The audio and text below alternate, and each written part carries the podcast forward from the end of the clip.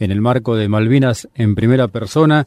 Agradecemos muchísimo la generosidad del contraalmirante retirado Carlos Castro Madero, a quien saludamos le damos la bienvenida a nuestro programa. ¿Cómo le va, Carlos? Buenas tardes, un gusto y muchas gracias.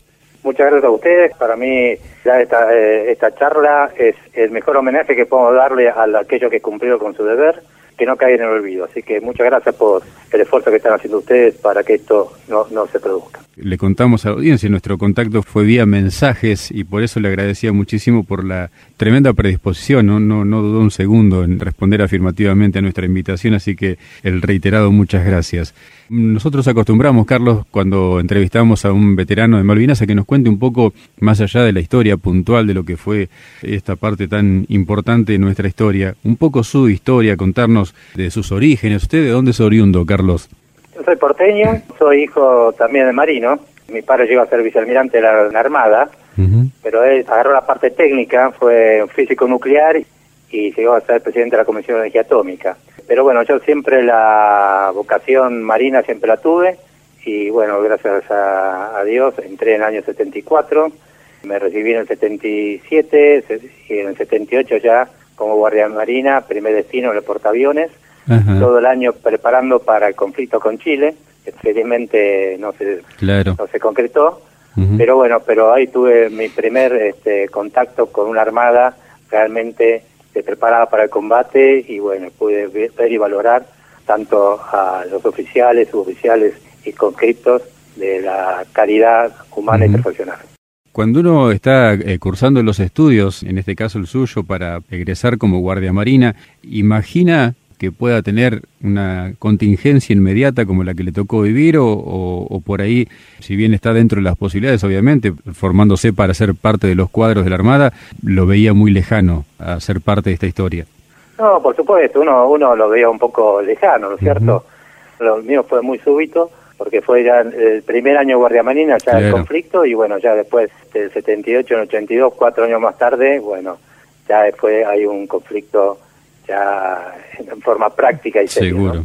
Nos contaba de su papá, que también eh, fue oficial de la Armada, pero nos hablaba de la parte de técnica. ¿En qué momento de la carrera puede optar, sería la pregunta, por elegir una forma de, desarrollar esa carrera u otra, la parte técnica la parte de las armas, la parte de estar embarcado? ¿Cómo se enfoca esa parte en los estudios, Carlos? Sí, el, caso de mi padre fue muy particular. Lo que pasa es que él era primera promoción, siempre fue este, un hombre sumamente destacado en toda la parte técnica y bueno, pero él hizo una carrera naval, hizo la escuela de guerra y terminada la escuela de guerra, la Armada siempre estuvo muy relacionada con todo el tema nuclear, se seleccionaba a gente muy preparada porque tenía que ser un desafío muy importante de mandarlo al Centro Atómico Balseiro a hacer el curso, que es un curso muy, muy exigente. Sí, sí. Y bueno, lo mandaron a mi padre, se recibió de licenciado en física nuclear y después hizo la tesis, lo mandaron a Estados Unidos dos años para preparar la tesis, se recibió un doctor en física. Así que lo de él fue muy particular. En la Armada, justamente, había lo que se llamaba la función ejecutiva, entonces uno tenía que hacer primer año de escuela naval y después, si andaba bien todo lo que es las materias de ciencias exactas, como matemática, física, tenía la posibilidad de ir a función ejecutiva que lo preparaban, cosa que uno saliese de la escuela naval y ya lo mandaban a LIPA a poder estudiar una carrera de ingeniería. Y yo entré, realmente entré por un tema de para ser ingeniero. Así que hice mi primer año en la escuela naval, me fue muy bien, todo lo que era materia técnica, así que quise aplicar para la parte de función ejecutiva, pero ese justo año lo eliminaron. Así que me creó una, una duda a ver qué hacía, pero bueno, felizmente decidí seguir y realmente me encantó la carrera y tuve una carrera que enorgullezco mucho y realmente tanto por lo que yo viví y por lo que me dio la Armada a lo largo de toda la carrera naval. Digamos que si tuviera que elegir, volvería a elegir lo mismo de nuevo. Seguramente, seguro que hubiese elegido, porque toda, está toda la parte profesional, la, parte de camaradería claro. y las relaciones superior-subalterno que es, invalorable. Primer destino el portaaviones, nada más ni nada menos, nos decía. Primer destino portaaviones, ya le digo, fue todo el año preparado para un conflicto que, bueno, felizmente a fin de año ya pasamos Navidad a bordo, casi casi este, entramos en combate. Sí pero felizmente por la acción del Papa y este, el Cardenal Zamoré pudimos terminar en un proyecto de paz que, bueno, gracias a Dios, finalmente el Tratado de Paz y Amistad que terminó firmándolo el gobierno de Alfonsín. ¿Y eh, qué rol de combate tenía en el portaaviones? Yo ahí estaba destacado en la parte, toda la parte de armamento. Eh, básicamente el portaaviones es una nave de combate que tiene dos factores que son muy importantes, que es la parte alerta temprana, porque permite a través de sus aviones, sobre todo la, parte antisubmarina, aviones antisubmarinos y aviones de, combate. Y son aviones también de exploración, entonces pueden explorar y detectar al buque enemigo a mayor distancia que la que ellos pueden atacarnos. Y después a través de los aviones de combate, de los A4, poder atacarlos también a, mayor distancia. Así que es un factor muy importante. Así que nosotros estamos en todo el apoyo a toda la parte de lanzamiento y, recuperación de aeronaves. ¿Y después del portaaviones qué destino tuvo? Después del portaaviones estuve en 78, 79, estuve en Mar Minas, en el 80 estuve en la escuela naval, en el 81 hice la, la escuela de oficiales donde uno adquiere la orientación, porque uno cuando sale a la escuela naval sale o infante de marina o naval o contador, digamos. Yo salí de parte naval, pero después de dos años, tres años de carrera, hacemos la escuela oficiales donde uno se orienta o en la parte de comunicaciones, antisubmarina, artillería, máquina o electricista. Y yo opté por la parte artillera, que estaba eh, deslumbrado por la incorporación, reciente incorporación de los buques, las fragatas inglesas justamente, Hércules y Santísima Trinidad, con todo su nuevo sistema misilístico, velocidad, cuarto de operaciones centralizado, después se incorporaron los misiles Exocet, Así que era un salto tecnológico y de capacitación muy importante que me deslumbró y bueno, me llevó a elegir la, artillería como orientación y terminado el curso, qué mejor destino que la Catedral de la Artillería en la Armada, que era el crucero Federal Belgrano, que tenía todas las calibres de artillería posible, las 6 pulgadas, 5 pulgadas, 40 milímetros, 20 milímetros. Tenía una, un sistema de misiles CICAT de defensa antiaérea puntual, eh, que era una de las pocas modernizaciones que se le había hecho justo con las partes de sensores. Tremendo el poderío de fuego que tenía el crucero. El crucero tenía mucho poder de fuego, no era ya, estaba, pensamos que era un buque, bueno, que fue construido ya en el año 39, sí. incorporado además del 51, así que un, un buque que este, desde el punto de vista tecnológico estaba superado, pero tenía un gran poder de fuego, así que, digamos, su actitud básicamente era para apoyo de fuego terrestre ante un desembarco anfibio porque la cantidad de artillería que tenía, pero en el duelo superficie-superficie contra los buques modernos, como era lo que nos tuvo que enfrentar en la guerra, estaba un poco en desventaja. Por eso la veíamos en, con cobertura de, destructores o destructores, que también eran buques de los años 50, incorporados de los años 70, pero más modernizados en toda la parte de sensores y lo que tenían es la incorporación de los misiles Exocet-38 que nos da una capacidad de fuego importante. Así que nosotros con los CICAT, defensa aérea y con la artillería de defensa aérea, damos de alguna manera una protección de aérea y los destructores tenían la capacidad antisuperficie. ¿Dónde lo encuentra o cómo se entera del desembarco argentino de la Operación Rosario? Imagino que embarcado, pero ¿qué sintió al enterarse? El crucero de Belgrano hacía las veces también en verano cuando los cadetes están de, vacaciones, digamos, de buque escuela. Entonces, embarcan en el crucero y salimos a navegar, le damos todo tipo de instrucciones, artillería, navegación, pasan por las máquinas, etcétera, etcétera. Así que hicimos todo un embarco de verano con los cadetes y volvimos a puerto y entramos en reparaciones. El buque estaba en reparaciones y la verdad que no había mucha información, pero veíamos, estamos en Puerto Belgrano, y Puerto Belgrano había un movimiento, íbamos a hacer lo que se llama la tapa de mar, o sea, a lo largo del año, para hacer adiestramiento de flota, se hacen diversas etapas de mar.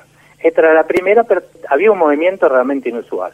Así que yo estuve con varios oficiales que zarpaban para hacer la etapa de mar y este estaba todo este tema de la expedición David en las Georgias, que hubo una escalada diplomática. Entonces el tema Malvinas estaba, pero uno, la verdad que no teníamos ni la menor idea de lo que iba a suceder. Pero bueno, el 2 de abril, ya con la flota había zarpado, nos convoca el comandante y nos da la noticia de que se había desembarcado en las Malvinas, lo cual lo tomé con mucha emoción, cierta frustración por no haber estado en un evento tan importante, pero también con una mucha emoción y orgullo porque la enseña blanca y celeste volvía a flamear en aquellas tierras. Así que lo que nos dijo el comandante dice, bueno, pero ahora nos tenemos que preparar porque esta es la, primera parte, preparémonos para la peor, que tengamos que navegar y a defender la soberanía recientemente recuperada. Así que así lo hicimos y realmente pusimos el máximo esfuerzo y debo reconocer también todo el personal civil de los talleres de Puerto Belgrano que pusieron todo el esfuerzo, toda la dedicación, todo el máximo compromiso para que el buque estuviera en condiciones de salir a navegar lo más pronto posible. ¿Cuándo ocurrió eso? ¿Cuándo salieron al mar? Y después salieron al mar más o menos mediados de abril, conformado lo que se llamaba el grupo de tarea de la 79.3. O sea, la, la, flota era la fuerza de tarea 79 y básicamente había más grupos de tarea, pero básicamente estaba el portaaviones con todas sus escoltas, donde estaban los buques recientemente incorporados, como la, le decía la Hércules y la Santiago Trinidad, mm. con sus sistemas misiles IDAR, que le daba una cobertura de área, de defensa aérea muy importante, y también las corbetas francesas, que se habían también incorporado con sus exocet, los destructores, etcétera, etcétera. Y nosotros compusimos con el Piedra Buena y con el Bullard dos buques destructores, ya le digo, de la época de la los años 50, pero incorporados 70, que tenían exocet, antisuperficie, y el buque petrolero Puerto Rosales, que nos dieron una misión de ir al sur, básicamente tenía la misión de vigilar los accesos del sur, para que no haya buques ingleses que entren por el Océano Pacífico, tanto por el Magallanes, el Bill o el Drake, o por el Cabo de Hornos, y estar en condiciones de neutralizar cualquier unidad enemiga. Y también apuntaba a un tema estratégico de diversificar la amenaza. O sea, el grupo portaaviones estaba por el norte y el grupo nuestro por el sur, para de manera que el, enemigo plantee que tenía dos frentes de ataque y eso le generaba bastante incertidumbre. Dos frentes de ataque y dos blancos importantes como tentación, porque tanto el, portaaviones como el crucero seguramente serían los que más tenían en, en la mira los, los británicos, ¿verdad? Exactamente. Nosotros, por supuesto, que a la hora de navegación íbamos haciendo toda la evaluación de capacidad del enemigo, fortalezas nuestras, y hacíamos un juego de fortalezas y habilidades y, mm. uno sacaba la cuenta en función de los, la cantidad de buques de ellos que realmente los superaba en cantidad y calidad. Ellos lo que tenían una gran fortaleza con la, parte aérea, con los Fijarri, ¿no? Que ellos tenían dos portaaviones, el Hermes y el Invencible, con los Sea que eran aviones de vuelo vertical, pero eran básicamente interceptores. Tenían posibilidad de ataque contra buques, pero nosotros la parte de antisuperficie y antiaérea, si bien teníamos tanto sensores como armamento de menos capacidad, teníamos mucha confianza en poder este, tener éxito. Lo que sí realmente no teníamos forma de hacerlo diferente a los submarinos nucleares. Claro. Los submarinos nucleares, a diferencia del submarino convencional, que tiene motores de combustión interna cuando está afuera, que necesita de oxígeno, y a partir de ahí hace todo su movimiento generadores, carga de baterías para eh, mover a los motores eléctricos en inmersión.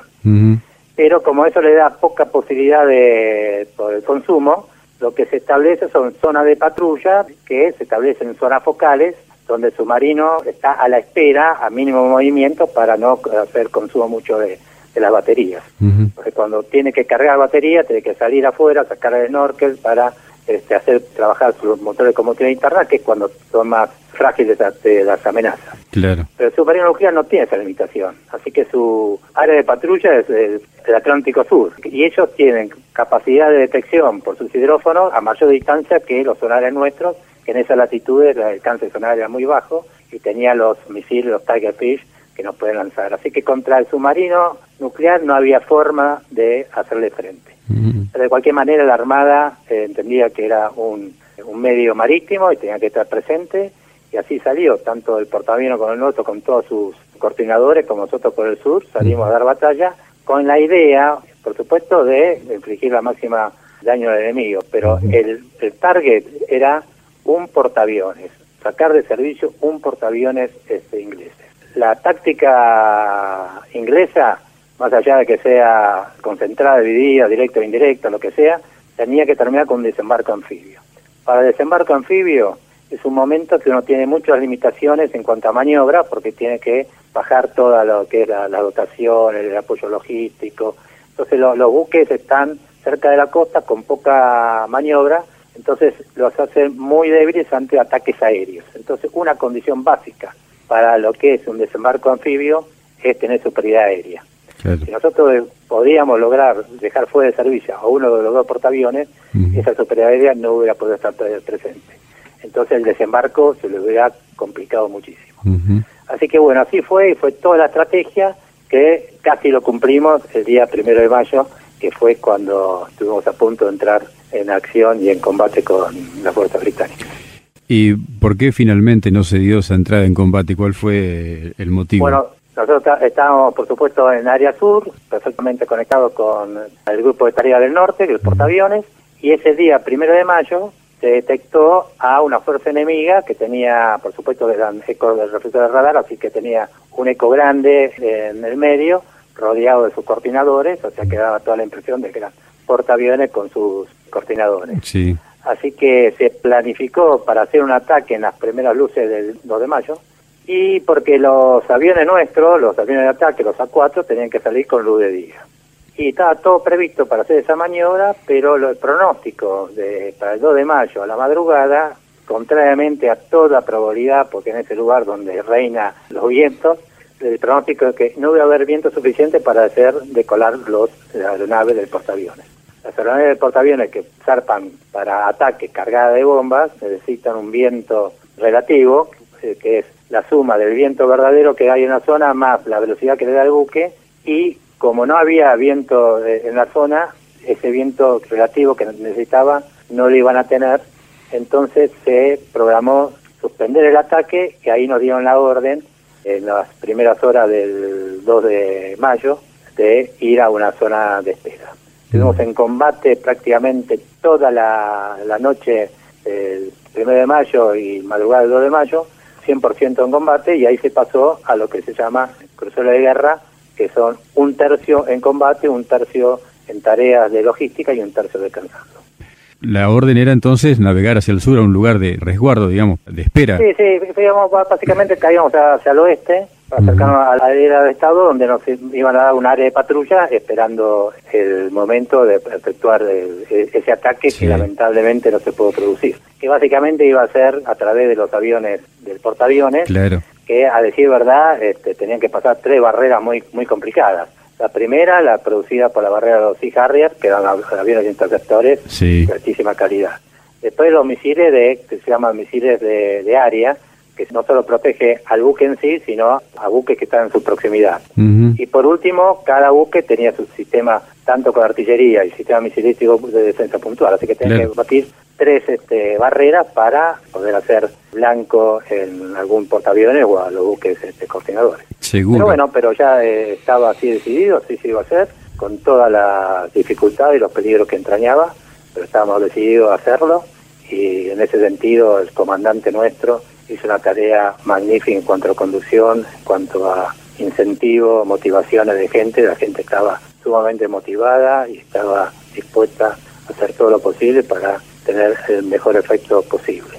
Una cosa que siempre destaco es que, bueno, cuando se terminaban los, los, zafarranchos, el adiestramiento, ante la navegación, yo bajaba a los hollados para juntarme con mi gente, preguntarle cómo estaba, qué sentían, y realmente el clima de efervescencia, de motivación era tan grande que cuando me iba, yo iba a incentivarlo, pero que me iban motivar, incentivar era yo por el espíritu que tenía la gente.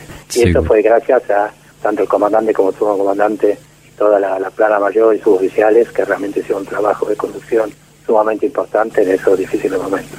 Carlos, el crucero tenía cinco torres de 105 milímetros, es así, tres en proa y dos en popa. En 127 milímetros. 127. ¿Usted era artillero estaba a cargo de, algún grupo de torres o de algún...? estaba de 40 milímetros, después me habían pasado a las 5 pulgadas, era básicamente defensa aérea, así que bueno, estaba cubriendo la guardia durante toda la noche hasta que a las 5 de la mañana levantaron la estación de combate, pasamos a cruce de guerra, yo seguí hasta las 8, que era mi turno de guardia, al mediodía me fui a almorzar y después de almorzar me fui a dormir porque tenía que tomar la guardia a las 8 de la noche, así que tenía que descansar después de, toda la noche sin dormir.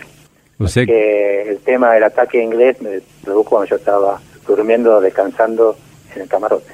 ¿Y en qué sector estaba el camarote suyo? Prácticamente en la proa Así que, ¿quiere que le pase a contar todo como te Sí. dio la parte del ataque? Sí, por favor, porque si estaba cerca de la prueba, ha estado muy cerca de, de- de uno de los Exactamente, torpedos. estábamos durmiendo y por ahí, este, a eso, las 4 de la tarde, que justo es cuando hay un cambio de guardia, ¿no es Sí, cierto? Que sí, sí. uno siempre dice que debe ser esperar ese momento porque es un, un- un cambio cuando está la gente que se va, que la que está más interiorizada toda la situación, y la que entran, que hasta que se ponen en claro, tarda un tiempo, así que es un tema que uno siempre dice es de debilidad. Sí. Justo a las 4 de la tarde, cambio de guardia, fue, fue el ataque. Yo estaba durmiendo, porque tomaba guardia a las 8 y no había dormido desde anterior, y fue una explosión tremenda. Pero bueno, pero en la proa, pegó en la proa, que si hubiera pegado 10 metros más a popa de donde pegó, este, yo no estoy acá contándole, ¿no? Me hubiera llevado a mí. Pero bueno, gracias a Dios pegó bien en la proa. Y ahí está todo lo que es la maniobra de ancla, están los talleres, están los galpones de am- almacenamiento. Así que entiendo que ahí no debe haber producido muchas eh, víctimas. Pero a los 5, 6 segundos, 10 segundos, sentí otra explosión que fue la que pegó en el centro, ¿no? Y ahí sí, pegó en los hollados, que son los dormitorios donde está el personal, y ahí sí fue donde se produjo la mayor, las mayores pérdidas humanas y este, con una entrada de aguas brutales, ¿no? Bueno, pero este, con la explosión quise salir del camarote, estaba con un compañero mío, el, entonces también teniente corbeta Gonzalo Loncén, que llegó a ser su jefe de la Armada Argentina. Quisimos salir, estaba la puerta trabada, así que bueno, por suerte lo- logramos salir y ahí, bueno, subimos arriba y siempre recuerdo ahí la actitud este, del comandante ya en el, en el puente, dando las directivas, dando las órdenes para que todo la gente se comportara con orden, nos ordenaba y realmente dando todas las órdenes para salvar el crucero, pero con una firmeza inquebrantable, con un absoluto control de sí mismo, mientras se vivían realmente momentos trágicos, ¿no? Sí, sí, seguro. Pero ahí estaba, dio la orden a todos los que eran los, los grupos de, de reparaciones y contravería para que den un informe cómo estaba la situación y cuando le traen la, la, la situación tiene que dar la orden que nadie quiere dar, ningún comandante quiere dar, que la abandone el buque. Y a esa actitud del comandante también tengo que destacar la, la actitud heroica de, de todos los, los marinos, desde el último conscripto hasta el, el oficial, en, de forma ordenada, con mucho compromiso, como de esa, ¿no? Con coraje, con solidaridad con el compañero en dificultades, Ujú. hizo, cubrimos lo- los puestos de, de abandono, esperando la orden del señor comandante. Sí. Destaco que en ese momento que realmente el buque estaba decorado más de 60 grados, Sí. era una situación sumamente dramática, uno hacía un poco de visión al futuro, o sea, sabíamos dónde estábamos, estábamos lejos de cualquier posibilidad de llegar a la tierra y que el enemigo se nos podía venir encima en cualquier otro momento, ¿no? Pero no hubo, no recuerdo haber visto, escuchado a un sálvese quien pueda, a una estructura egoísta, todo lo contrario, como decía, en forma ordenada, con compromiso, el único pensamiento que tiene la gente es este, ayudar al compañero en dificultades. Eso es un diagrama que está previsto ya de en caso de ataque, de abandono del buque, cada uno tiene su sector asignado, su balsa asignada y demás. Exactamente, y bueno, y a lo largo de la navegación, una cosa que hizo muy hincapié- mucho hincapié el comandante, todo lo que era rol de combate, Sí. roles de contravería, roles de, de abandono, así que todo se hizo con la máxima orden y cuando se dio la orden de desembarcar, todo se hizo en forma muy prolija. Por suerte yo estaba con 20 hombres, subimos todos a la balsa, pero ¿qué pasó? El buque estaba escorado hacia babor, mi buque gracias a Dios estaba en babor, así que la cubierta del agua estaba prácticamente ahí nomás, ¿no? Porque por Sí. la. Así que fue muy fácil bajar la, la, la balsa, subir todos, pero el viento no nos dejaba apartarnos del buque y nos fue derivando hacia la proa del buque, donde estaban todos la, aquí estaban todos los hierros retorcidos y nos rompió toda la balsa. Así que los 20 míos se tuvieron que ir al agua y ahí, bueno, empezamos a nadar. Yo, por suerte, era un joven oficial, bueno en natación, así que visualicé más o menos a 20 metros otra balsa, nadie hacia ahí. Ahí Dios realmente nos dio una mano porque era una balsa donde había tres personas, tres personas. Y la verdad que tuvimos suerte los dos, porque si esas tres personas hubieran seguido como ustedes, no hubieran sobrevivido por el frío que hubieran pasado.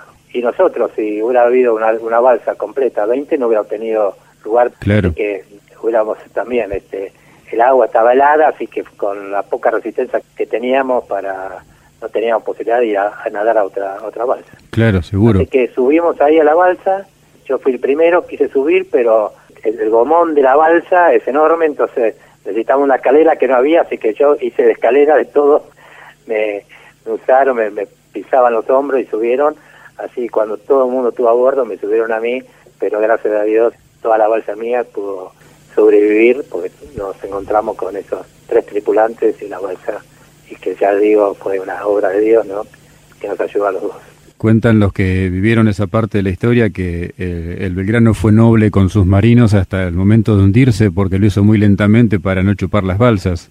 Bueno, este, eso es un recuerdo que tengo grabado en mi mente.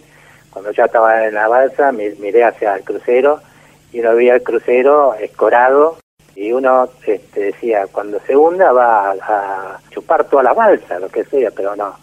Noble como siempre, partió a su posterior definitivo, dando tiempo a que gran parte de la traducción pudiera abandonar el mismo y llevando consigo sus 323 este, marinos convertidos en su más leal guardia de honor, ¿no? Que lo siguen acompañando hoy día en el lecho de mar, donde está su reposo final. Y en vez de chupar, al contrario, todo una, un oleaje que separó a todas las balsas que estaban alrededor.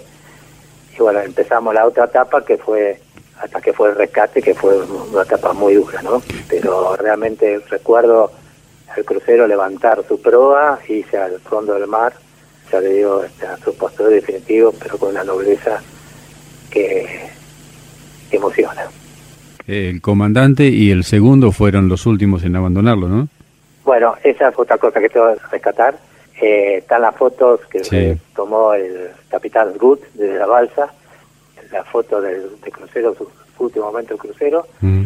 y hay una foto donde hay dos personas que son justamente el comandante, capitán Bonson, con su mm. oficial Barrio Nuevo, que es el máximo grado del oficial y de mm. su oficial, pero con la mía valentía, con el mismo coraje, con el mismo compromiso, que el comandante no se subió a la balsa hasta no percatarse y asegurarse que toda la dotación que había sobrevivido estuviera embarcado.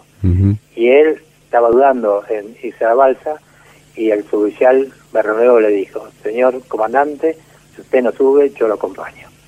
Y ahí de alguna manera lo obligó moralmente a tirarse al agua y nadar a su balsa, pero me queda como imagen de lo que es un verdadero líder un, verdadero conductor hasta el último momento, defendiendo a su gente y protegiéndolos, y solamente subirse a la balsa cuando se cercioró de que toda su habitación estuviera en la balsa.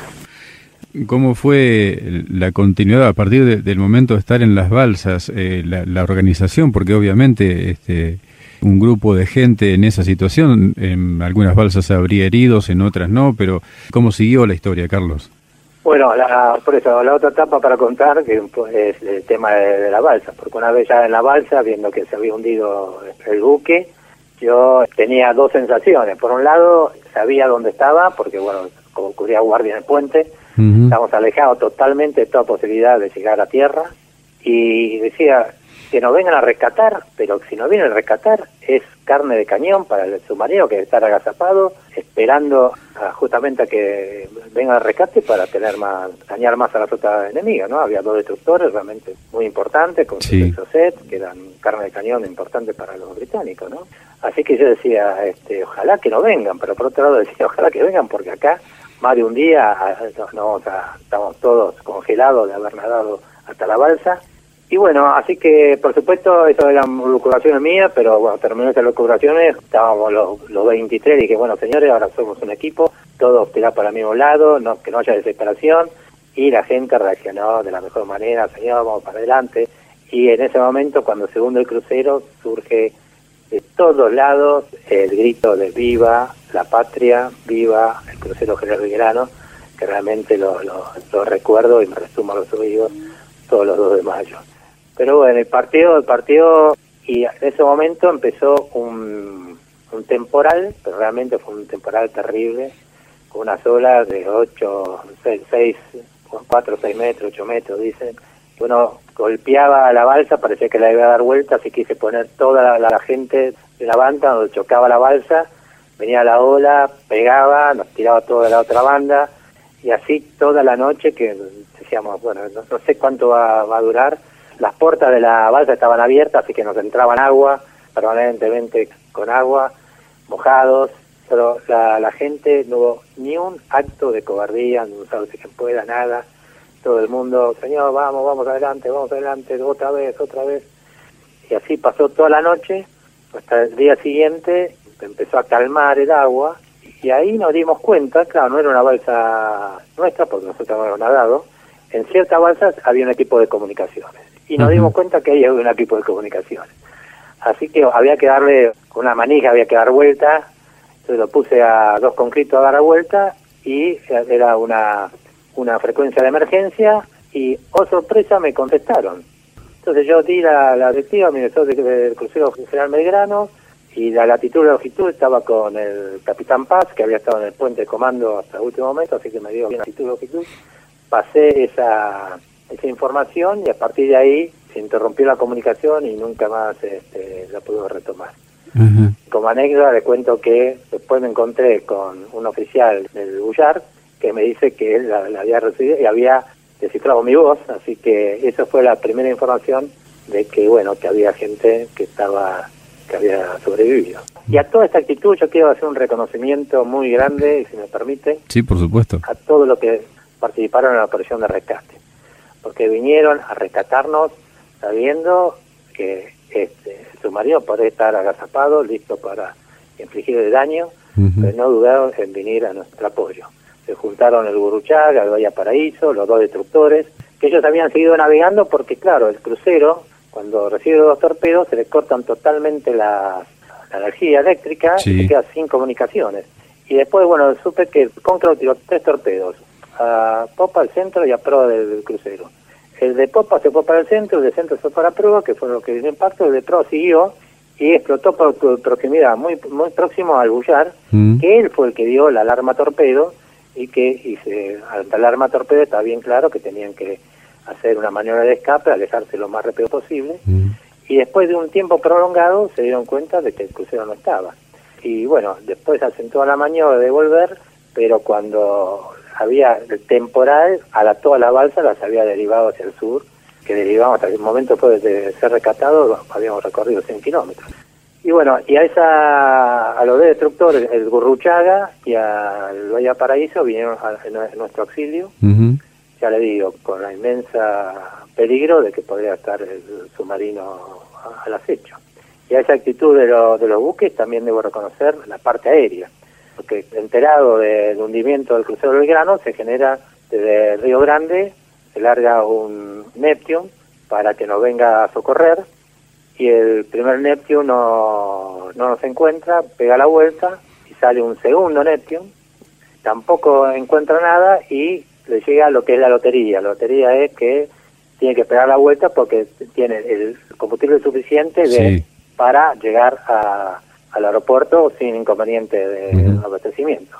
El comandante era el, capitán Pérez Roca y él dice, bueno, si yo pego la vuelta hasta que llego a Río Grande y sale otro Neptune de búsqueda, si hay los sobrevivientes no no no van a poder este, aguantar estas condiciones climáticas tan terribles. Así que él junta a su pequeña votación, que eran 8 o 10 hombres, y le dice, mire, a riesgo de que nos quedemos sin combustible, pero creo que tenemos que arriesgarnos para extender a máximo este vuelo. Y por unanimidad continúan su vuelo y a los 10 minutos detectan la primera balsa, que fue la que posibilitó quedar el punto dato para que todo después, la parte de superficie, pudiera ir a ese punto de datos y empezar la búsqueda de las balsas. El Neptune este del capitán Pedro Roca con su dotación, del cual el segundo era un compañero mío, el capitán Anderson, llegaron a Río Grande con todas las alarmas de combustible mm. prendidas que casi no, no llegan. Así que otro acto realmente de coraje, de solidaridad con el compañero. Sin lugar a dudas. Nos debe enorgullecer a pesar de la tristeza de la pérdida de tantos camaradas. ¿Se habían dispersado mucho las balsas? Estaban en... Sí, las balsas estaban dispersadas. Cuando mm. llegó la noche, este, uno veía luces Cuando ah, empezamos incluso nos amarramos balsa con balsa, que es lo que dice un poco el protocolo, pero cuando los oleajes pegaban la balsa que se iban a romper las gomas, cortamos todo y cada uno fue. Así que al día siguiente yo miraba y veía balsa, pero muy lejos. A eso del mediodía escuché un ruido de un avión pasar, que uno no sabía si era un cigarrillo, Claro. Y bueno, después uno pudo constatar que era el Neptune que nos había detectado. Así que más o menos a eso de las 6 de la tarde vimos un buque aproximarse, que era un destructor, que estaba a lo lejos, así que nosotros dentro de la kit de, que tenía la balsa había bengalas, digamos bengalas, ya venían, se veía de noche y después se vino una oscuridad total y había rastro de buques que nos acercaran y realmente nosotros estábamos congelados, no sabíamos si íbamos a pasar la noche. Mm.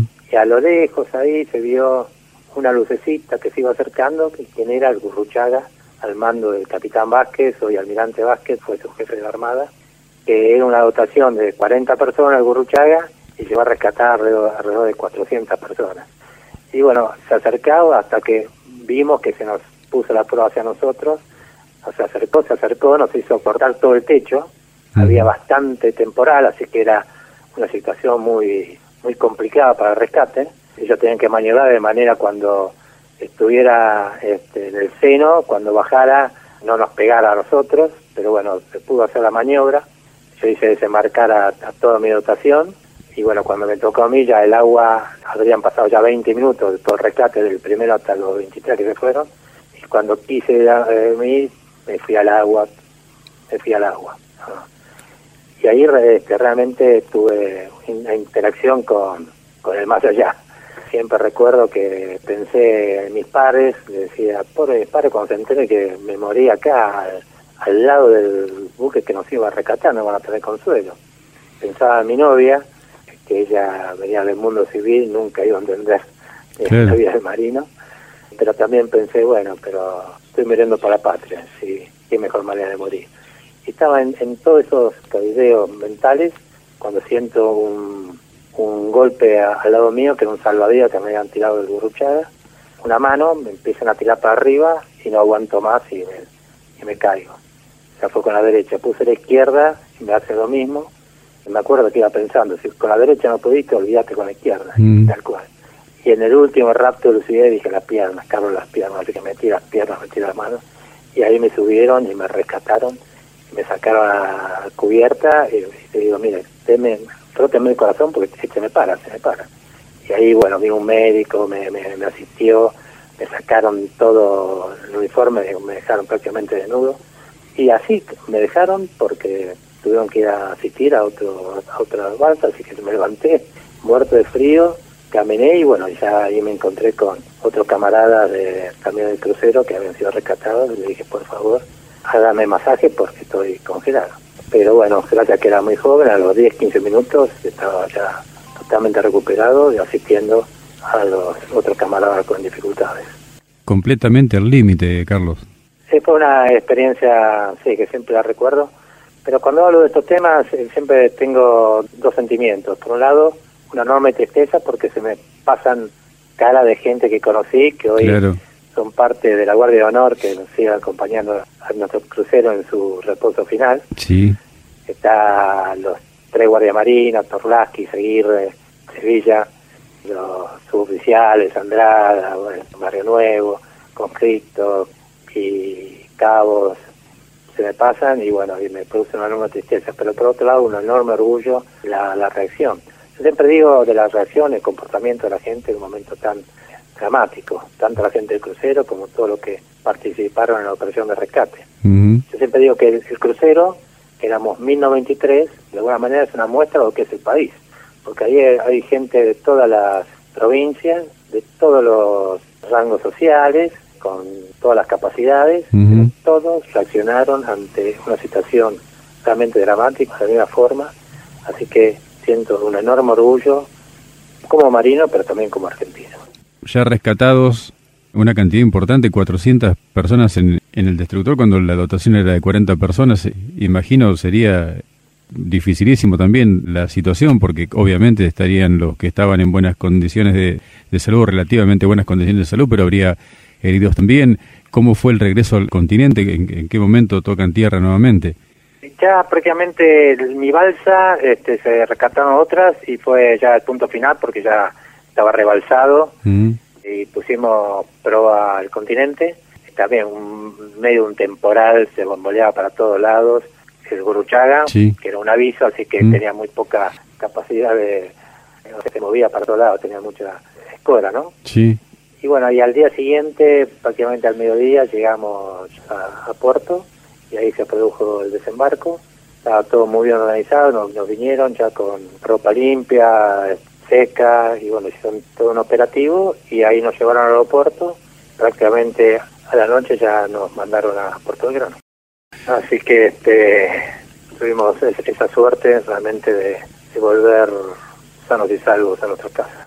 Y el resto de lo que siguió de la contienda por Malvinas hasta el 14 de junio, ¿ustedes les tocó estar solamente en Puerto Belgrano?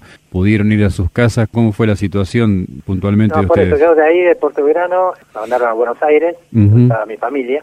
Que mi familia, le cuento una anécdota, este, mi padre era compañero de la Miranda Naya cuando se, entera del crucero, lo va a ver a Naya y a Naya le dice, mira, Carlos, lamentablemente tengo que decirte que han vendido el crucero y en ese momento se entendía que no había sobrevivientes. Claro. Así que mi padre volvió, le dio la, junto a la familia, dio esa noticia y mi madre dijo, no, no, no, no, Carlos está vivo, Carlos está vivo. Y después cuando reciben la noticia de que había una balsa que había dado el reporte de que estaban vivos, mi hermano dice, ahí está Carlos. Y, puede ser que se sido así, porque yo fui el que, que di la noticia, no sé si habrá sido otra balsa. Pero bueno, entonces se aferraron a, esa luz de esperanza que dio esa información. Y bueno, que para ellos, gracias a Dios, se le transformó en realidad, pero no hay 323 familiares. Yo siempre digo, son los verdaderos héroes de esta gesta, los que no volvieron también hay que pensar en los familiares que hoy día siguen extrañando y conviviendo con la pérdida de un ser querido. Así que Seguro. mi máximo homenaje a los 323 héroes y a sus familias que también este, han hecho un aporte enorme a la patria. Eh, está escuchando y me pide que le haga llegar sus saludos este amigo que yo le contaba que es de Saladillo, que es Juan Carlos Rubiera. Carlos. Rubiera más artillero como yo, así que un saludo muy muy especial para Rubiera. Y una de las cosas que el, comandante, el capitán Bonzo, cuando se bajó del buque, dedicó toda su vida a mantener vivo el recuerdo del Belgrano, Lo sé. mantener vivo a los 323 héroes, acompañar a, las familias.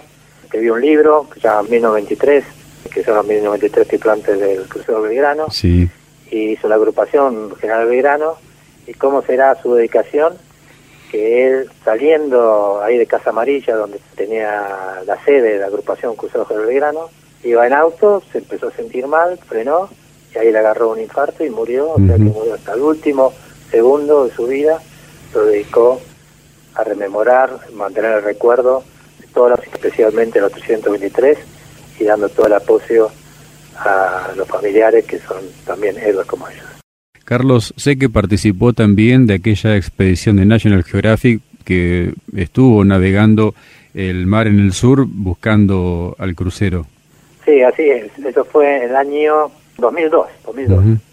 Estaba el comandante de la corbeta Espora, capitán de corbeta, y me designaron con el segundo comandante a hacer esta travesía en un buque de la mercante, el Secoldenga, un buque chico, Así que fuimos ahí y fue fuerte, pero ¿quiénes vinieron con nosotros? Dos suboficiales del Conqueror. Uno que estuvo en el sonar, que detectó al, al crucero Belgrano, y otro que fue el que lanzó los, torpedos. Así que nos encontramos con ellos y realmente de un primer momento un poco frío, pero nos fuimos acercando y terminamos realmente abrazados yo les conté todo el cuento, bueno, estaba el segundo comandante, y fue todo una travesía que hicimos un gran honor, llamamos esto ofrendas florales. Cuando pasamos por el punto que entendíamos que estaba el crucero Belgrano, hicimos una gran ceremonia, tiramos las ofrendas florales, el segundo comandante dio un discurso muy emotivo los suboficiales lloraron abrazados con nosotros y yo sigo teniendo contacto con ellos, en el que me intercambio con mail. Cada 2 de mayo ellos me mandan un saludo y realmente fue una muestra de caballerosidad de, ellos muy, muy, muy importante. Y nosotros íbamos también con sentimientos encontrados. Por un lado sería bueno saber exactamente el crucero, pero por otro lado era una manera este, perturbar el, sueño de aquellos que están reposando con el crucero. Y bueno, esas paradojas no lo encontramos, pero pasábamos muy cerca y le hicimos un emotivo homenaje. Seguramente. que fue una experiencia muy muy fuerte en lo, emocional. Y ya le digo, este, hoy tengo dos contactos con esta gente. Que si me permite también le voy a hacer otro comentario. Por supuesto.